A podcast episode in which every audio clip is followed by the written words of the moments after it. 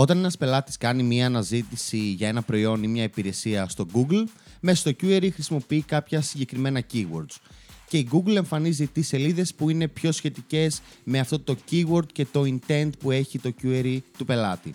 Για να μάθουμε όμως πώς μπορούμε εμείς ως επιχείρηση να χρησιμοποιήσουμε τα σωστά keywords για να εμφανιζόμαστε στα πρώτα αποτελέσματα της Google, έχουμε στην παρέα μας τον Νίκο Κάψομενάκη, Digital Marketing Consultant που εξειδικεύεται στο κομμάτι του SEO και των Google Ads για να μιλήσουμε για το Keyword Research. Γεια σου Νίκο. Καλησπέρα παιδιά, τι κάνουμε; Μια χαρά. Thank you που είσαι στην παρέα μας έτσι για να μιλήσουμε για κάτι που είναι πάρα πολύ ενδιαφέρον και πρακτικά αφορά όλες τις ε, επιχειρήσεις, ε, ειδικά στο κομμάτι που το SEO είναι και organic ε, εργαλείο για να μεγαλώσουμε και την επιχείρησή μας αλλά και να αυξήσουμε τις πωλήσεις μας.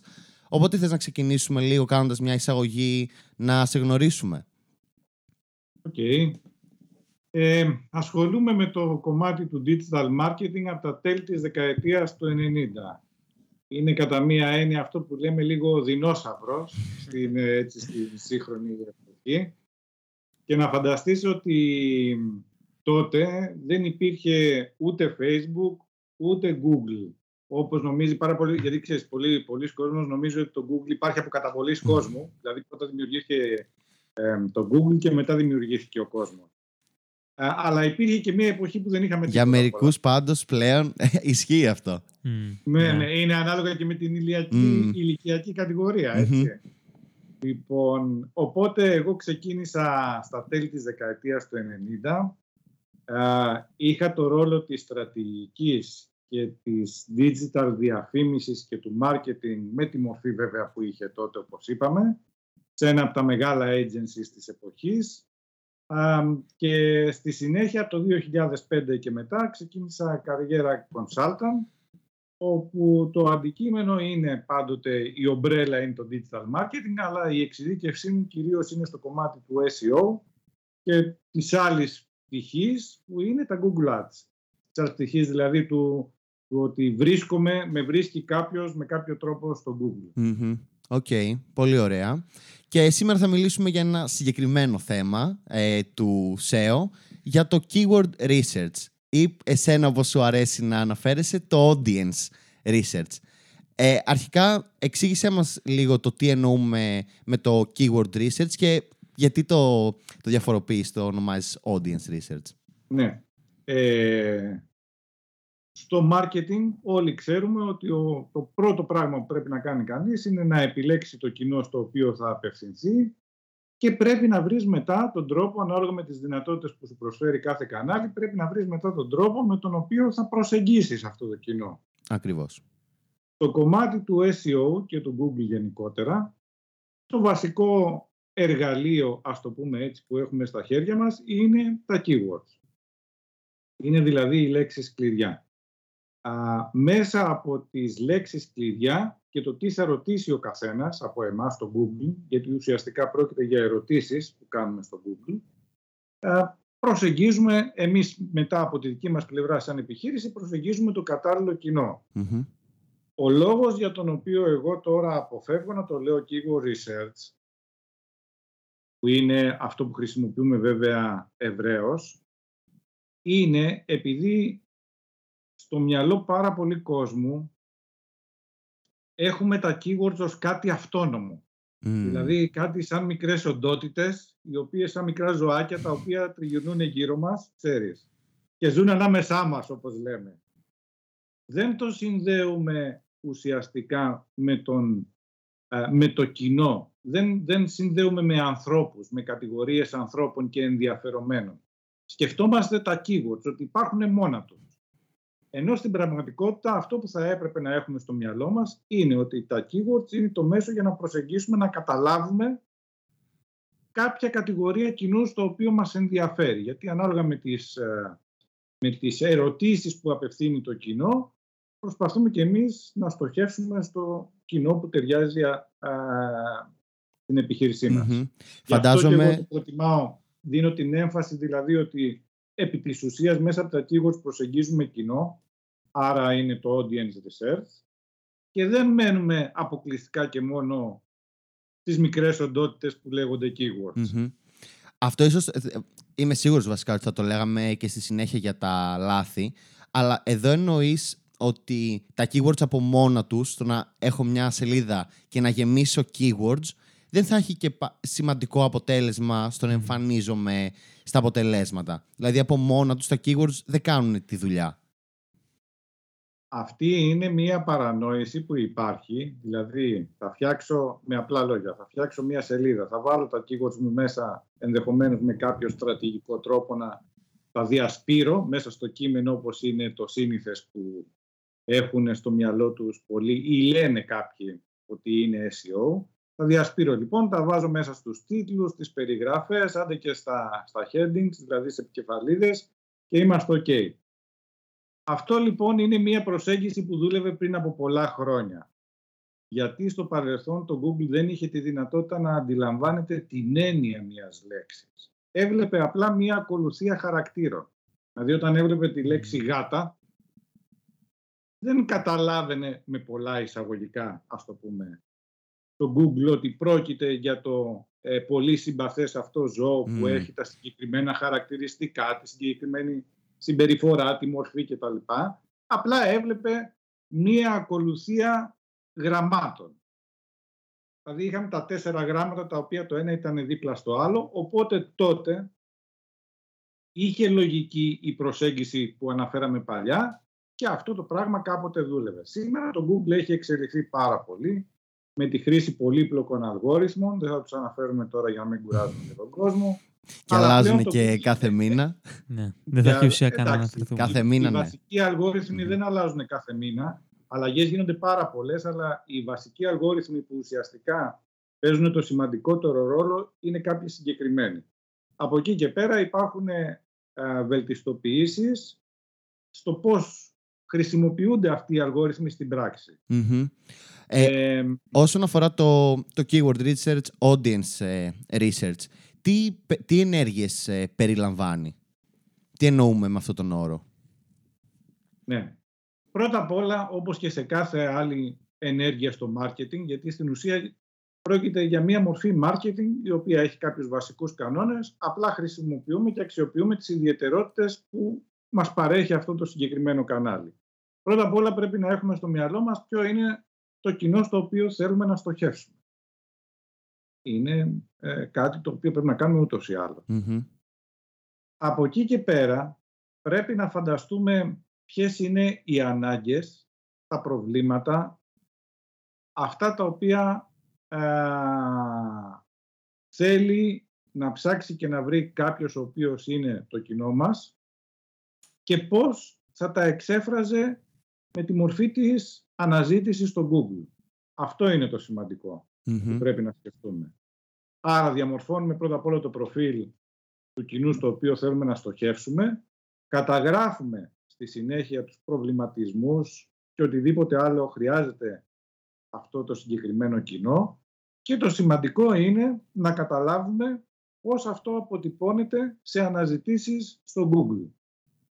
Θα μπορούσαμε να χρησιμοποιήσουμε φυσικά την απλή γλώσσα που χρησιμοποιούμε, που χρησιμοποιεί μάλλον το συγκεκριμένο γιατί πάντοτε ένα από τα βασικά λάθη που κάνουμε είναι ότι εμείς σκεφτόμαστε πώς την ορολογία και τις λέξεις κλειδιά που χρησιμοποιούμε εμείς οι επαγγελματίες.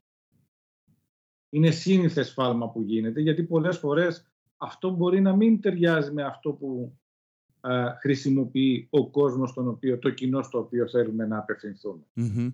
Έχεις τώρα στο μυαλό σου ένα παράδειγμα να δώσεις αυτό, ε, on top of your head; Άμα σου έρχεται. Κοίταξε, τώρα δεν μου έρχεται κάτι για να σου απαντήσω, αλλά ξέρεις, είναι, είναι η ορολογία που χρησιμοποιούμε εμείς οι επαγγελματίες μεταξύ μας. Πολλές φορές ο κόσμος χρησιμοποιεί πολύ πιο απλή και καθημερινή γλώσσα για να ψάξει κάτι, ή πολλές φορές μπορεί να είναι κάτι Δηλαδή, πολλές φορές, ειδικά άμα δεν έχεις γνώση του αντικειμένου το οποίο σε ενδιαφέρει, μπορεί να το περιγράψεις.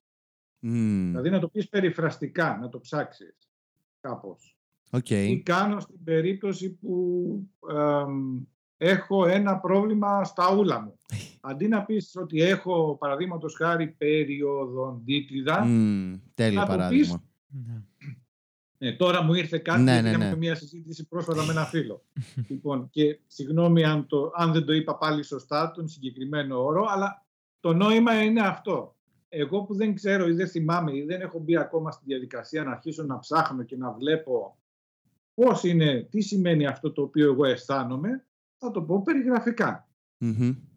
Δεν θα χρησιμοποιήσω τον όρο που χρησιμοποιούν οι γιατροί. Τουλάχιστον μέχρι να αρχίσω να λαμβάνω πληροφορίες, να αρχίσω να βλέπω σε κάποιες σελίδες ότι α, αυτό το πρόβλημα που έχω εγώ στα ούλα μου λέγεται έτσι.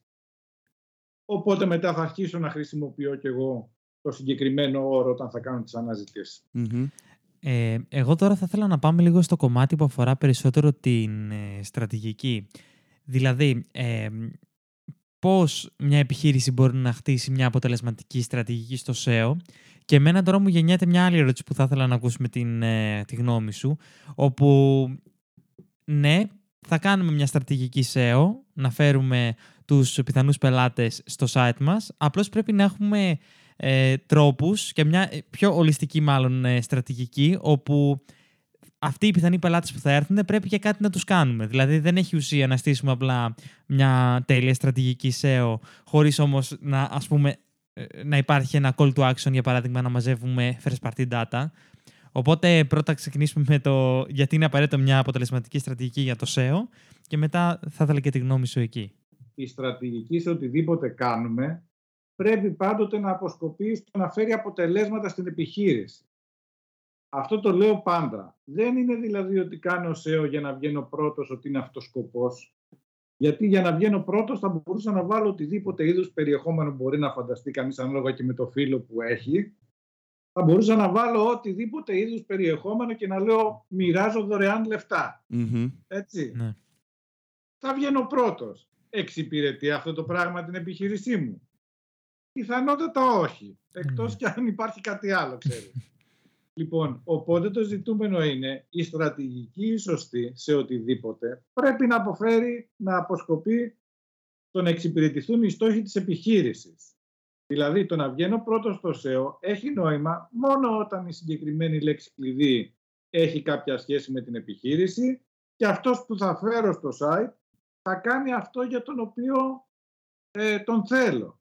Θα κάνει ναι. την ενέργεια. Δηλαδή, δεν νοείται να έχεις μία στρατηγική για κάτι, κάποιο είδους μορφή marketing, χωρίς να έχεις πάντα στο μυαλό σου ότι αυτό θα συνεισφέρει στο να αποκτήσω έσοδα, να αναδείξω την καινοτομία της επιχείρησής μου, να δείξω την ικανότητα των στελεχών μου, να δείξω πώς χρησιμοποιούνται τα προϊόντα μου στην πράξη. Δηλαδή, πρέπει να έχεις συγκεκριμένους σκοπούς στο μυαλό σου, συγκεκριμένη επιχείρηση, δηλαδή πρέπει να έχεις συγκεκριμένους στόχους. Να αυξήσω τα έσοδα, να προσελκύσω ταλέντα, να δείξω ότι έχω καινοτόμα προϊόντα. Οπότε, με βάση αυτό, θα επιλέξω τα αντίστοιχα, τις αντίστοιχες λέξεις κλειδιά, τα keywords, τα οποία θα μου εξυπηρετούν αυτό το σκοπό. Αν τα keywords που θα διαλέξω δεν εξυπηρετούν, δεν έχει νόημα. Δηλαδή, τι να βγω; Να βγω πρώτος, ξέρω εγώ, πώς θα γίνω πλούσιος σε μία μέρα ναι. ή 5-10 τρόποι για να γίνεις πλούσιος σε μία μέρα και εγώ μπορεί να έχω σαν προϊόντα ή υπηρεσίες κάτι άσχετο. Ναι. Δεν θα εξυπηρετεί. Δηλαδή μπορεί να μπουν κόσμος μέσα αν τα καταφέρω, αλλά επί της ουσίας θα μπουν, θα δουν το άρθρο και θα φύγουν. Οπότε πρέπει να στοχεύουμε και τα σωστά keywords, τα κατάλληλα keywords που έχουν άμεση σχέση με την δραστηριότητα της επιχείρησής μου. Και νούμερο δύο, ότι όχι μόνο να στοχεύω για να εμφανιστώ πρώτος στα αποτελέσματα, αλλά και το ίδιο το περιεχόμενο μετά που θα έχει μέσα ναι. η σελίδα μου ουσιαστικά να λειτουργεί ώστε να δημιουργήσει, να μετατρέψει τους αναγνώστες σε πελάτες, να το πούμε. Ναι. Το δύο που λες, εγώ θα έλεγα ότι είναι ένα. Είναι νούμερο ένα αυτό, γιατί πρέπει πρώτα αυτό να έχεις στο μυαλό σου. Μ' αρέσει, συμφωνώ σαν γενικότερη προσέγγιση και μετά να επιλέξεις οποιαδήποτε μέθοδο σε εξυπηρετεί. Δηλαδή πρώτα είναι αυτό, να φέρω κόσμο στη σελίδα μου όπως σωστά το είπες, η σελίδα όμως να είναι τέτοια η οποία να τους ε, οδηγεί στη συνέχεια να κάνουν την ενέργεια την οποία θέλω. Αυτό μπορώ να το πετύχω μέσα από το SEO, μπορώ να το πετύχω μέσα από ένα banner, μπορώ να το πετύχω, να το πετύχω από Google Ads, από ε, newsletter, ε, email, ανάλογα τι κανάλι εξυπηρετεί στην προκειμένη περίπτωση. Άρα το 2 είναι στην ουσία 1. Mm. Okay. Και το 1 είναι 2. Έπεται. Mm-hmm. Οπότε το keyword ε, research μας βοηθάει νούμερο ένα να αναγνωρίσουμε ποια είναι τα πιο δημοφιλή, να το πούμε, keywords που ψάχνει ένας ε, πελάτης πάντα σχετικά με την επιχείρησή μας. Και μετά στη στρατηγική το χρησιμοποιούμε για να δούμε πώς θα δημιουργήσουμε το περιεχόμενο που θα απαντάει σε αυτά τα ερωτήματα. Ναι, έτσι είναι. Μέσα από τα keywords προσεγγίουμε, είναι τα keywords, γι' αυτό λέω πάντα audience research, είναι ερωτήματα που θέτουν οι άνθρωποι τους οποίους θέλουμε να στοχεύσουμε. Για να καταφέρουμε να τους κάνουμε πελάτες, πρέπει αφενός με να τους συναντήσουμε στο κανάλι στο οποίο βρίσκονται, στην προκειμένη περίπτωση στο Google. Άρα αυτοί εκφράζουν τον προβληματισμό τους μέσα από, τα, από τις αναζητήσεις και εμείς πρέπει να είμαστε αυτός ο φίλος ή η φίλη που πάντοτε την απάντηση σε κάποιο θέμα, ο έμπιστος φίλος, που θα δώσει τη σωστή απάντηση έτσι ώστε να αρχίσουμε να χτίζουμε μια σχέση, να μας εμπιστευτούν και με την απάντηση την οποία θα έχουμε δώσει να τους καθοδηγούμε μετά την οριστική λύση που είναι μέσα από τις υπηρεσίες, τα προϊόντα ή ό,τι άλλο προσφερουν Τέλεια. Ε, πριν ξεκινήσουμε όμως το keyword research, είπαμε νούμερο ένα πρέπει να γνωρίζουμε τους πελάτες μας, σε ποιον απευθυνόμαστε. Τι άλλα πράγματα χρειάζεται να έχουμε αποφασίσει πριν ξεκινήσουμε να ψάχνουμε τα κατάλληλα keywords και να κάνουμε το audience research που λέμε; Πρέπει να έχουμε στο μυαλό μας, καταρχήν είπαμε, τους στόχους της επιχείρησης. Το πιο βασικό και πρώτο ερώτημα είναι αυτό. Να δούμε λοιπόν μετά πώς για να εξυπηρετηθούν αυτοί οι στόχοι της επιχείρησης, ποιο κοινό είπαμε είναι το κατάλληλο το οποίο θα μας βοηθήσει στο να προωθήσουμε τα προϊόντα, τις υπηρεσίες τα οποία έχουμε. Στη συνέχεια, εφόσον έχουμε εντοπίσει το κοινό, θα δούμε ποια είναι τα ερωτήματα τα οποία θέτει η κάθε μία από τις διαφορετικές αυτές κατηγορίες κοινού.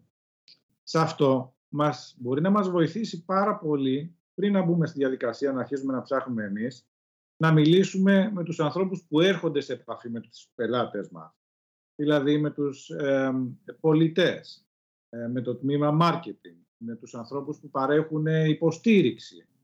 Ε, οτιδήποτε κανάλι έρχεται σε επαφή με τους υποψήφιους πελάτες μας ή με τους πελάτες μας, τους υπάρχοντες μάλλον πιο σωστά, μπορούμε να μιλήσουμε και να δούμε ποια είναι τα ερωτήματα τα οποία θέτουν, τι, τι ζητήματα, τι προβλήματα έχουν, τι ερωτήσεις έχουν. Και αυτά να τα καταγράψουμε και από εκεί να δούμε ποια είναι η γλώσσα που χρησιμοποιείται, πώς εκφράζονται οι άνθρωποι τους οποίους θέλουμε να στοχεύσουμε και μέσα από αυτή τη διαδικασία φυσικά θα προκύψουν και τα keyword. Και χρησιμοποιώντας αυτό ως αφετηρία, γιατί μιλάμε ήδη αυτά προκύπτουν από την επαφή που έχουμε ήδη με τους πελάτες μας ή τους υποψήφιους πελάτες μας. Και σε κάποια πλαίσια γνωρίζουμε ήδη ότι είναι θέματα που τους ενδιαφέρουν στην πραγματικότητα, χωρίς εμείς να μαντεύουμε. Ακριβώς. Άρα λοιπόν σε αυτή τη φάση δεν χρειάζεται να κάνουμε εικασίες και να χρησιμοποιούμε τα εργαλεία. Πρώτα απ' όλα αξιοποιούμε τι, ό,τι είδους στοιχεία έχουμε στη διάθεσή μας και στη συνέχεια τα χρησιμοποιούμε αυτά ως αφετηρία αφού κάνουμε την ανάλυση για να δούμε ποια είναι τα keywords που προκύπτουν από αυτή τη διαδικασία. Μετά μπορούμε να χρησιμοποιήσουμε και το ίδιο το Google που μας βοηθάει. Όταν πολλές φορές κάνουμε μια αναζήτηση βλέπουμε ε, τα features που λένε οι χρήστες αναζητούν mm-hmm. επίσης. Ναι, βέβαια. Ή παρεμφερείς αναζητήσεις.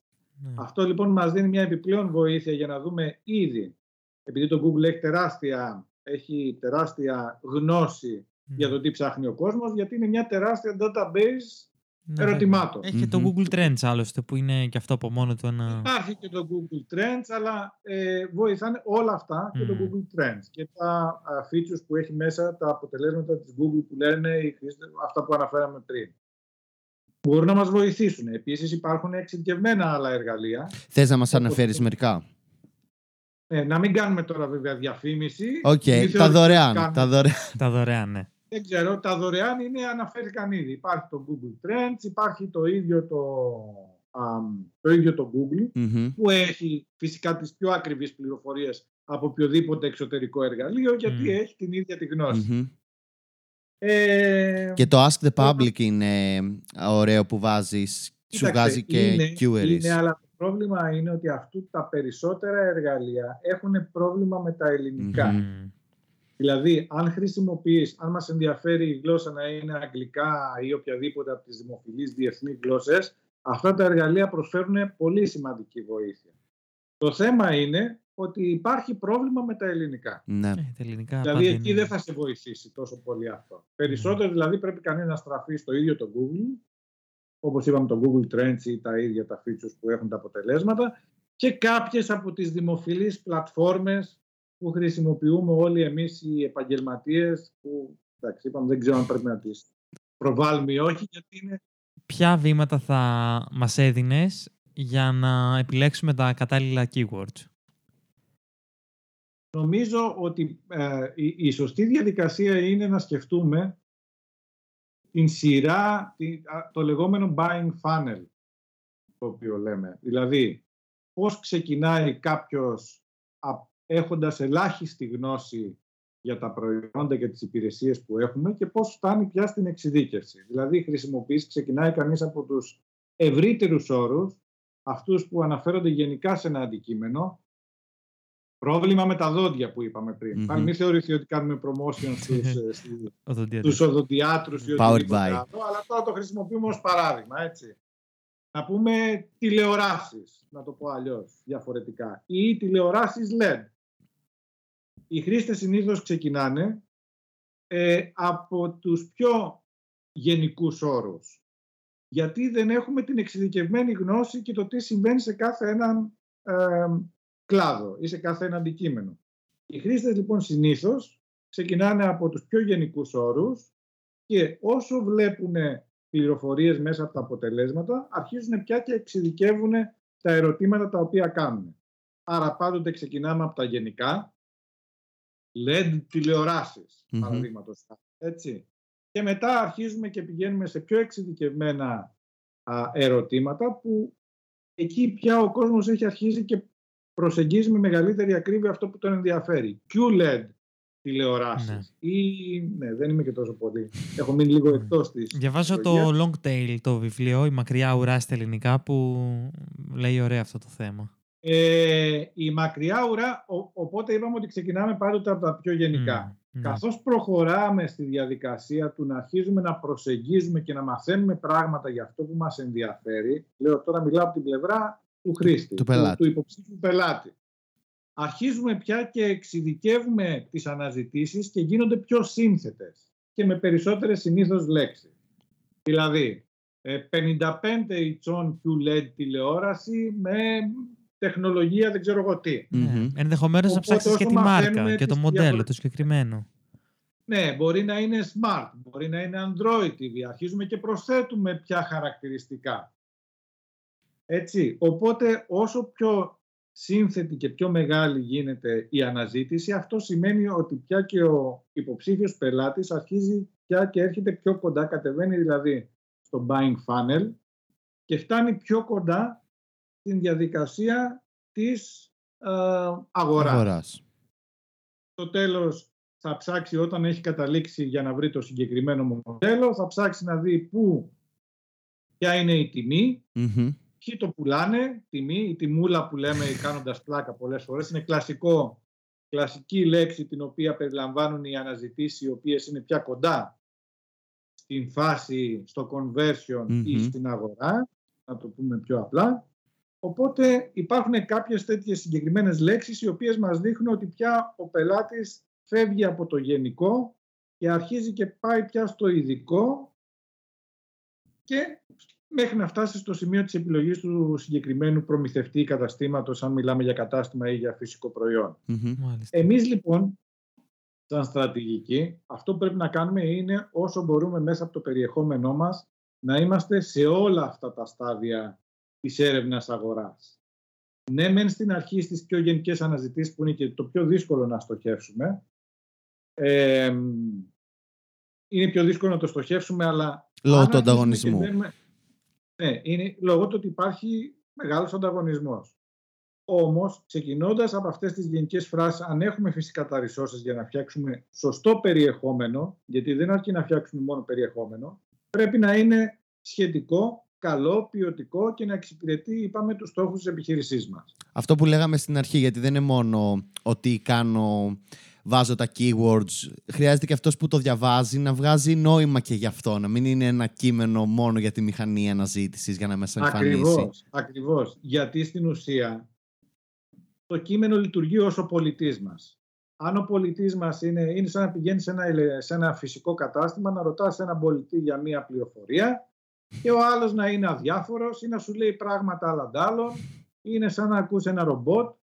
Αυτό, αν το έχουμε στο μυαλό μας, καταλαβαίνουμε ότι δεν είναι ελκυστικό. Ενώ αν είναι κάποιος πολιτής, ο οποίος ακούει, μας απαντάει συγκεκριμένα και έχει και την ικανότητα κιόλας να μας το πασάρει, όπως λέμε, και ελκυστικά, τότε είναι μεγάλη πιθανότητα να αγοράσουμε από αυτό το κατάστημα. Φυσικά εφόσον και οι άλλοι και τα άλλα, η τιμή ή οτιδήποτε άλλο είναι ε, καταλληλα Λοιπόν, είναι πολύ σημαντικό το περιεχόμενο να είναι τελικά ελκυστικό. Γιατί ό,τι και να κάνω, όποια μέθοδο και να, να χρησιμοποιήσω για να φέρω εκατοντάδες ή χιλιάδες επισκέπτες στη σελίδα μου, εάν η σελίδα αυτή αποτυγχάνει τελικά να εξυπηρετήσει τους σκοπούς επιχείρησης, τότε δεν έχει νόημα. Απλά θα έρθουν, θα μπουν, θα δουν τη σελίδα και ενδεχομένως μετά θα φυγουν Άρα κάναμε μία προσπάθεια η οποία δεν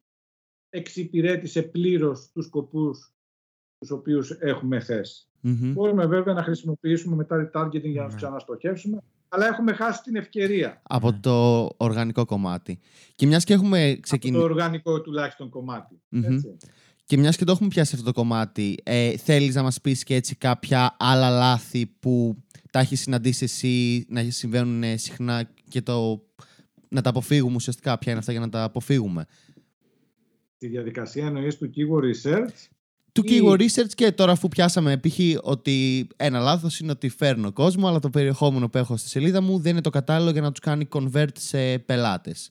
Αλλά ναι, με βάση το keyword research κάποια άλλα λάθη. Ναι, ε, λάθη.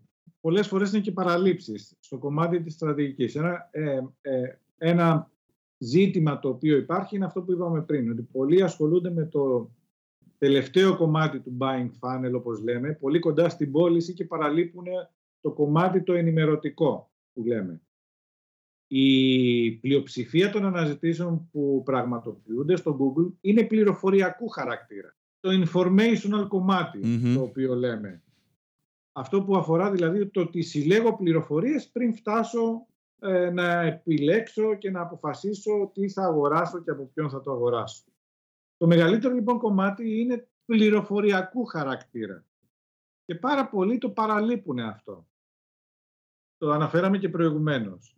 Και φτάνουν μόνο κοντά στο, στο, στις, ε, στο περιεχόμενο που σχετίζεται πολύ κοντά με, τις, ε, με, τις, ε, με τη διαδικασία της αγορας Δηλαδή μπορώ να συγκρίνω μια τηλεόραση με μια άλλη ως προς τα τεχνικά της χαρακτηριστικά, αλλά να μην έχω φτιάξει έναν οδηγό που να λέει τι πρέπει να προσέξω όταν επιλέγω μία τηλεόραση, γενικότερα.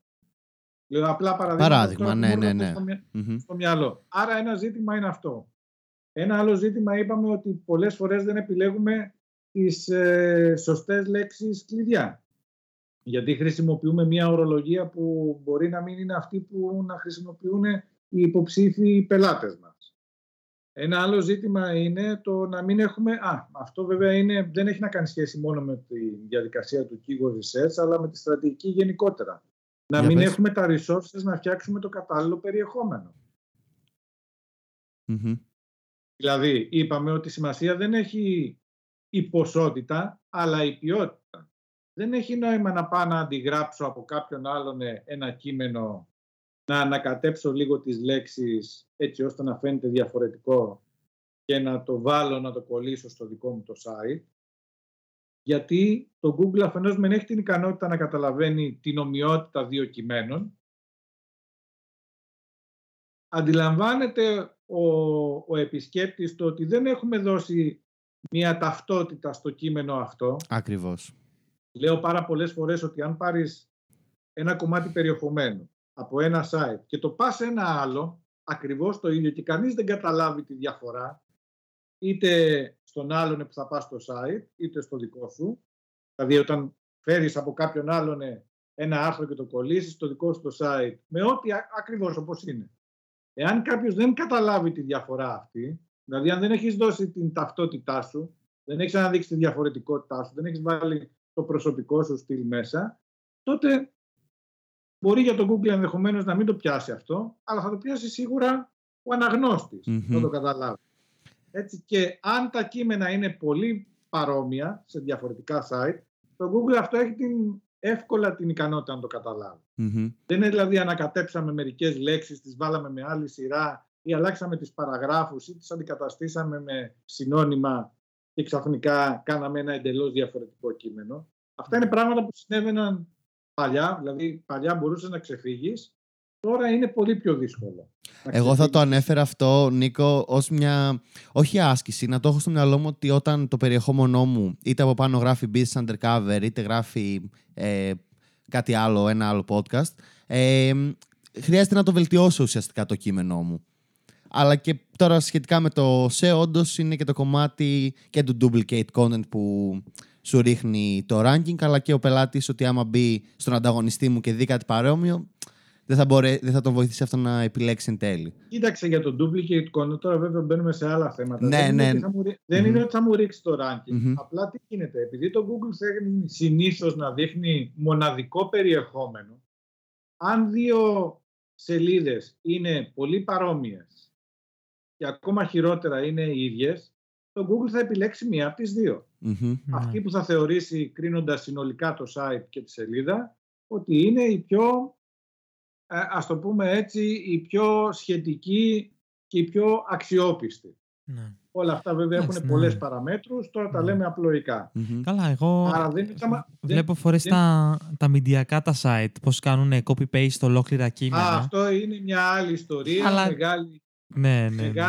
Ας ελπίζουμε να κάνουν κανόνικα. Μεγάλη και θέλει πολλή συζήτηση το κομμάτι αυτό και μάλιστα και πρόσφατα απευθύνανε ερωτήσεις στο Google γιατί γίνεται ότι πολλές φορές αυτός που έχει πρωτογράψει ένα άρθρο ουσιαστικά να εμφανίζεται σε χαμηλότερη θέση από κάποιον άλλον που το έχει, το έχει απλά αντιγράψει. Είναι μεγάλη συζήτηση αυτό, δεν θα πούμε τώρα γιατί ναι, αφορά ναι. βέβαια μια συγκεκριμένη κατηγορία sites, πολύ μεγάλη και πώς το λέμε, με πολύ περιεχόμενο, αλλά είναι κάτι εξειδικευμένο που αφορά αυτόν τον κλάδο, οπότε να μην μπούμε τώρα στη διαδικασία mm-hmm. να συζητάμε. Θα μπορούσαμε κάποια άλλη στιγμή να κάνουμε συζήτηση για συγκεκριμένα θέματα. Τέλεια. Θέλεις να μας δώσεις και ένα επόμενο βήμα, να το πω ότι τώρα κάποιος ε, άκουσε το, το επεισόδιο. Από πού να ξεκινήσει με το keyword research και να κλείσουμε με αυτό; Ε, όπως είπα και προηγουμένως, πρώτα απ' όλα επιλέγουμε, αποφασίζουμε ποιοι είναι οι στόχοι της επιχείρησης. Στη συνέχεια έχουμε στο μυαλό μας πάντοτε ποιο είναι το κοινό στο οποίο θέλουμε να στοχεύσουμε. Ε, για, να, για την προώθηση των συγκεκριμένων προϊόντων υπηρεσιών που θέλουμε να κάνουμε στην περίπτωση αυτή θα έχουμε θα πρέπει να δούμε πώς θα επιλέξουμε τα κατάλληλα keywords και είπαμε ότι ξεκινάμε πάντοτε από, τα, από τους ανθρώπους που ήδη έχουν επαφή ε, με το κοινό αυτό, να δούμε τι ρωτάνε, τι προβλήματα έχουν, πώς τα εκφράζουν. Άρα παίρνουμε τα keywords σαν, σαν, σαν αφετερία, παίρνουμε τα keywords από αυτούς τους ανθρώπους. Και στη συνέχεια πραγματοποιούμε αναζητήσεις είτε manually, εγώ το προτιμώ πολλές φορές, για να πάρεις και μια ιδέα για να δεις τι είδους αποτελέσματα εμφανίζει στο Google. Μπορεί κανείς να χρησιμοποιήσει φυσικά και τις πλατφόρμες και τα εργαλεία που υπάρχουν. Ε, και όσο πιο πολύ ε, δουλεύουμε με αυτά τα εργαλεία, αρχίζουμε και εμπλουτίζουμε τη βάση μας με τις λέξεις κλειδιά που θέλουμε να στοχεύσουμε. Όταν φτιάξουμε μία λίστα, πρέπει να αποφασίσουμε κατά πόσο είναι ρεαλιστικό να ακολουθήσουμε και να κυνηγήσουμε ή να προσπαθήσουμε να ανεβάσουμε τις σελίδες μας, αν έχουμε σελίδες, ή να δημιουργήσουμε σελίδες. Γιατί και αυτός είναι πολύ σημαντικός Να έχουμε μια ρεαλιστική προσέγγιση για το τι μπορούμε να κάνουμε. Να βλέποντας ναι. τους ανταγωνιστές και κρίνοντας και το, τις ικανότητές μας. Οι ικανότητές μας μπορεί να είναι πρώτα απ' όλα πόσο σχετικοί είμαστε με μια αναζήτηση. Δηλαδή αν έχω ένα, αν, αν έχω ένα κατάλυμα στα Χανιά, ένα μικρό κατάλυμα στα Χανιά, δεν έχει νόημα να στοχεύσω τα ξενοδοχεία Κρήτη. Γιατί είναι μεν, οκ, θα ήταν καλό να το κάνω αυτό, ιδανικό, αλλά πρώτα απ' όλα αφενός μεν έχω να αντιμετωπίσω τα μεγαθήρια, που είναι όλες οι πλατφόρμες ε, κρατήσεων, τα μεγάλα τα site. Δεύτερον, το δικό μου το κοινό είναι ένα μικρό μικρό υποσύνολο των ανθρώπων που ψάχνουν για ε, ξενοδοχεία στην Κρήτη, χάρη. Και η σελίδα μου θα έπρεπε για να μπορέσω, αν υποθέσουμε ότι θα, ε, θα μπορούσα να προσεγγίσω αυτή τη λέξη κλειδί, θα έπρεπε να φτιάξω ουσιαστικά ένα μίνι τουριστικό που να παρουσιάζω όλα τα ε, καταλήματα της Κρήτης. Γιατί ναι. αυτό ψάχνει να βρει. Πρέπει να έχουμε στο μυαλό μας τι θέλει πραγματικά να βρει ο χρήστης. Και, και, εδώ μας βοηθάει και εδώ κολλάει κιόλας, να, ναι. δούμε, να, να δούμε τι αποτελέσματα εμφανίζει το Google σε μία αναζήτηση. Αυτό μας δίνει μια πολύ καλή ιδέα για το είδος και το, τον τύπο του περιεχομένου που το Google ήδη έχει κρίνει ότι είναι κατάλληλο για μια συγκεκριμένη αναζήτηση, γιατί προφανώς έχει κάνει τις δοκιμές, έχει δει την ανταπόκριση του κοινού, έχει μια ευρύ, ευρύτατη γνώση του περιεχομένου που υπάρχει εκεί έξω, άρα πρέπει οπωσδήποτε να είτε μέσω κάποιου εργαλείου είτε χειροκίνητα για κάθε μία αναζήτηση που αρχικά θεωρούμε ότι μας ενδιαφέρει, να βλέπουμε τα αποτελέσματα και μετά στη συνέχεια να κρίνουμε ρεαλιστικά όμως, να δούμε έχουμε πιθανότητες, μπορώ να τα βάλω ξέρω εγώ με την χ πλατφόρμα που την ξέρει όλος ο κόσμος και την χρησιμοποιεί και έχει τεράστια resources ή να επιλέξω μια άλλου είδους στρατηγική. Και τι περιεχόμενο να φτιάξω. Εάν υπάρχει μια λίστα, ένας, ε, στην προκειμένη περίπτωση που αναφέραμε, στο παράδειγμα που αναφέραμε, αν υπάρχει ένας τουριστικός οδηγός που καλύπτει τα καταλήμματα και τα ξενοδοχεία στην Κρήτη, τότε πρέπει να φτιάξω κάτι αντίστοιχο και καλύτερο μάλιστα από αυτά που υπάρχουν για να έχω την πιθανότητα να εμφανιστώ εκεί. Τώρα μιλάμε, λέμε κάποια γενικά για να δώσουμε την εικόνα στον κόσμο, μια ιδέα. Ναι, γιατί κιόλας και αναλόγως στην επιχείρηση. Ακριβώς. Ναι, κάθε κλάδος και κάθε επιχείρηση και κάθε αναζήτηση έχει τα δικά της ιδιαίτερα χαρακτηριστικά. Και αυτό θα έλεγα ότι δίνεις και πολύ ωραία πάσα για το after που θα κάνουμε για το search intent. Το πιάσαμε λίγο αυτό ότι το keyword που ψάχνει τι πρόθεση έχει από πίσω ο πελάτης. Οπότε θα το πούμε στο after αυτό το κομμάτι. Τέλεια. Θα έχουμε εννοείται τα, τα links και για τα προφίλ σου αλλά και στο Nation. Γράφεις ωραία κείμενα. Οπότε να μπείτε να. Πολύ. Άμα κάνετε search μέσα στο group το όνομα του Νίκου, θα δείτε τις δημοσιεύσεις που έχει κάνει. Είναι πολύ αναλυτικές και επεξηγηματικές. Ευχαριστούμε πολύ και που. Και στο LinkedIn εσύ σιγά σιγά και σε λίγο και στο δικό μου το blog που το έχω παρατήσει εδώ και πάρα πολλά χρόνια λόγω φόρτου εργασίας, αλλά τώρα θα το ξαναβάλω μπρος. Θα το βάλουμε στα link στο businessundercover.gr. Άμα δεν έχετε κάνει εγγραφή στο newsletter μας, μόλις κάνετε θα πάρετε ένα link με την digital εργαλειοθήκη που έχουμε δημιουργήσει με tools που μπορείτε να χρησιμοποιήσετε για το project σας. Και buplus.gr θα ακούσετε τη συνέχεια της συζήτησής μας με τον Νίκο και εννοείται υποστηρίζετε το podcast. Ευχαριστούμε πολύ και τα λέμε την επόμενη Τρίτη.